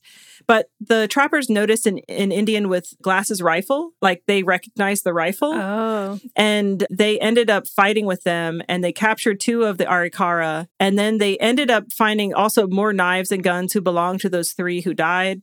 And they ended up scalping the Indians and burned them alive. Yeah. Because they were like, why do you have this? Why do you have this? And they wouldn't say why or didn't whatever. Like, I don't know if those were the same group that ended up had killed Glass and his companions. Uh-huh. But yeah, they did that. And then in 1839, Edmund Flagg provided the record of Johnson Gardner's demise when he stated that, quote, "Not long afterwards," so after they did this to this group of native folks, Gardner himself fell into the hands of the Arikaras, I think I'm saying that right, Erickeraws, who inflicted upon him the same dreadful death. Little karma. That is some karma right there. So that is the story of Hugh Glass. Dang. A lot of scalping. Yeah. They do it in the movie too. Well, most of those movies, like, they'll show the scalping bit, and it's just so... But yeah, like I said, I pulled so much of this from the site hughglass.org. And I do want to really quickly mention the Karankawas, the like earlier tribe that they said was extinct. Well, Jen, they are not extinct. I'm just going to real quick tell you this thing. Sweet. In 2021, there was an article that was written in like the Texas Tribute or something like that, or Tribune or something like that. Anyway, it said, "On the sandy shore of the Gulf, a small group formed a circle and began to sing through the August heat. Some played ceremonial drums and two others held large painted canvas that read, 'Save Corpus Christi Bay.' Of the dozen people who prayed, sang, and spoke in the circle that day, 3 women were representing a people that most Texas history books claim are extinct. They're part of a small but growing group of indigenous people who call themselves Karankawa. Kadala means culturally mixed, and Karankawa is the name of the people who, for several centuries, controlled more than 300 miles of the Gulf Coast from approximately present-day Galveston Bay to Corpus Christi. They ended up finding each other on social media and, like, the internet. I assume maybe they did, like, a DNA test. I mean, that would be super cool. And they're coming together because there's an oil company moving to expand its facility on a patch of coastal land in an area where their ancestors lived. So they are trying to work against that pollution happening or that industry coming into that area. Mm-hmm. That's why on the beach in late August, Love Sanchez and others prayed for a halt to industrial development on the Texas coast, where the Karankawa people lived before plagues, wars, and colonization came. Most history sources claim the Karankawa people disappeared from the Texas coast around 1860, but yeah, obviously they're still around, so... Wow. She said, "It's an emotional journey, what we're going through," said Sanchez. She's 37. She grew up in Corpus Christi, and she co-founded a nonprofit, the Indigenous People of the Coastal Bend, and that is our organization to support. They are at IndigenousPeoplesOfTheCoastalBend, all one word, .org. And you can't like contribute directly to them, but I know that there's a way to contribute reparations to tribes that like land on which you might live or your city is in or whatever. There's a way to look that up, like to find out what the historical tribes are and then to find organizations to donate to. But I'm just saying, check out that website. And then also I found this other one that's Karankawas.com. And they list a lot of social media profiles that are good to follow and will like help them out. So just go to those websites and follow all the things. They're really cool.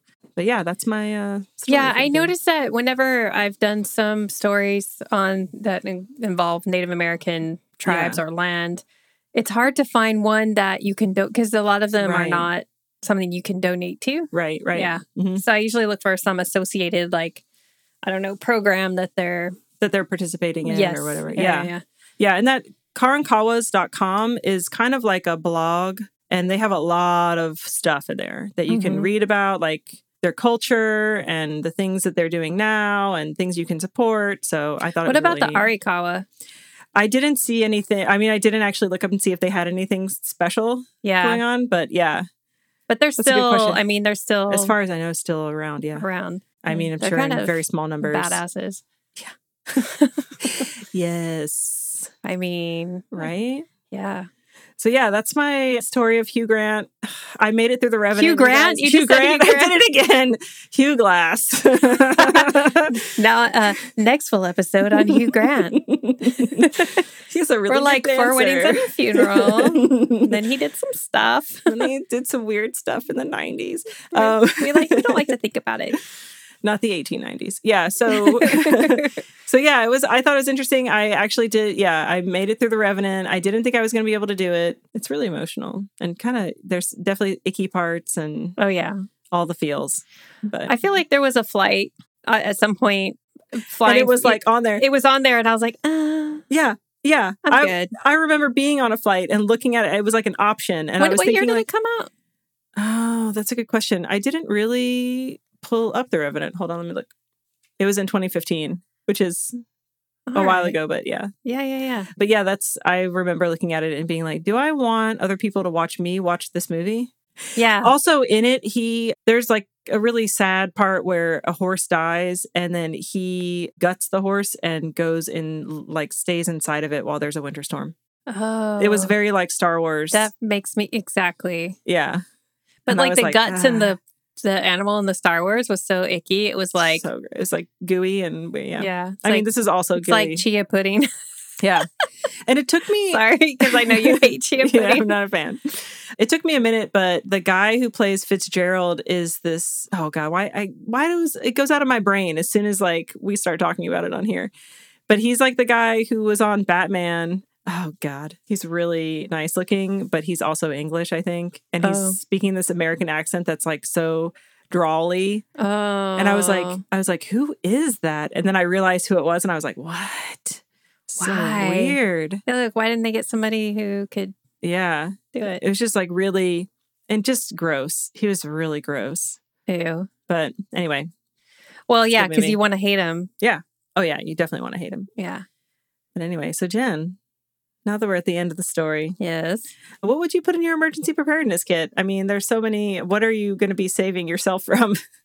So, I mean, I haven't seen the movie, but just from what talking about, that's so much like hiking and just being out in the wilderness. And it makes me think about like just being wet all the time. Oh, yeah. Oh, no, they're always wet. Even he gets out of the horse and he puts on his wet clothes. That he left because he got naked and got into the horse. Oh. And he just left his clothes out in the snow. And then, of course, they're wet.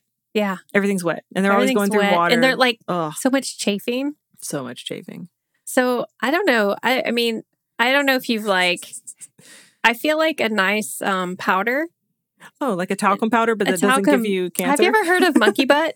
No. It's like a real thing. What? So let me just tell you that when I used to do field work on the Turtle Islands. Yeah. I mean, lots of chafing because you come in off the boat and there's like, but not really for me. I was more worried about all the guys working on the project. Yeah. And so I'd gone, in stateside. I was at like a Target or somewhere like that. And I found this, this powder.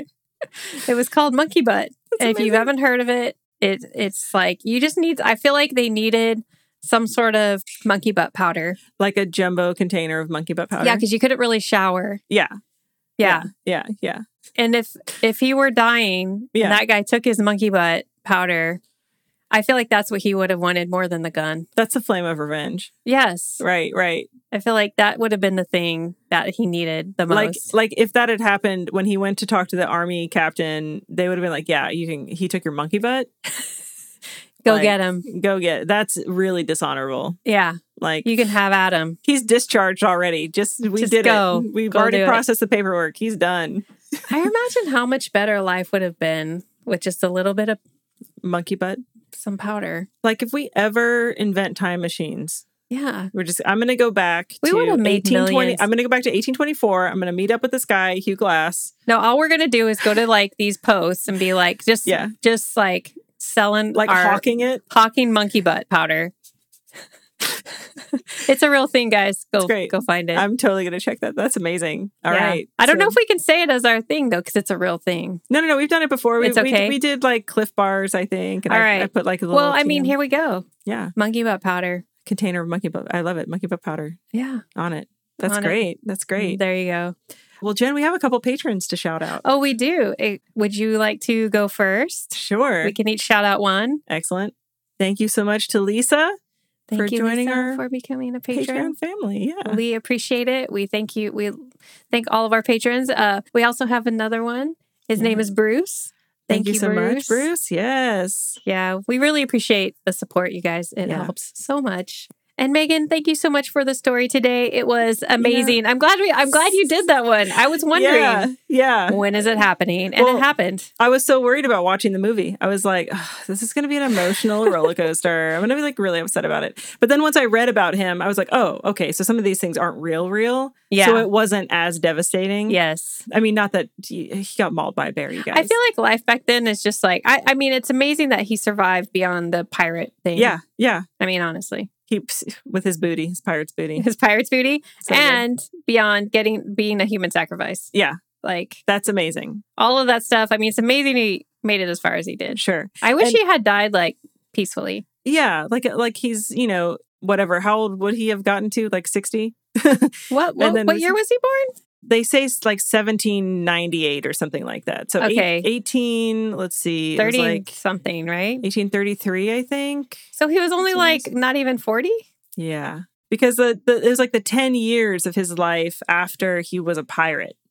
So honestly, I did look up a picture of him. Yeah, he's pretty intense. He looks like he's like 75. Yeah, I'm just saying. I mean, it could be the whole like mauling situation. Yeah. But 1783 is when they think around the time he was born. Oh, okay. So that makes him a little bit older, but still. Yeah. Life wasn't easy, guys. Listen, Jen, he didn't have sunscreen. You know what? He really also needed like a nighttime moisturizer routine. He needed some moisturizer. I mean, the scarring was... Some vitamin E. Just some, yeah. Vitamin E pills for his scarring. Oh my God. Anyway, yeah, I'm glad you enjoyed it. I enjoyed telling it. Mm-hmm. He was really like, like I said, if they're tall tales or whatever, it's still an amazing life. That story was real pert. It was real pert. It's a fun story. You're Gonna Die Out There is produced by us, Jen and Megan, and edited by the talented and super nice guy, Jonathan Pillsbury. Thank you, Jonathan. Yay. All of this is possible because of an amazing group of Nature Nerd patrons. If you would like to be part of our super cool nerd community on Patreon, just go to our website at yourgonnadieoutthere.com, or you can check our link tree on our Instagram page, which is kind of amazing. It is. I'm sorry, but it is. Another way you can support is by leaving us a 5-star review on Apple Podcast. If you do, Jen will send you a really kick-ass sticker. You just have to send us your mailing address. I will do it if I forget. Hey, if you left us a review and I didn't send you a sticker, send us an email. Let me know. Just let me know. Also, we would love to hear from you. We get a lot of our stories from listener suggestions. A lot. We kind of steal them. All the time. Yeah. Because they're so good. So if you would like to do that, go to our website. We have a contact page at yourgonnadieoutthere.com or an email, yourgonnadieoutthere@gmail.com.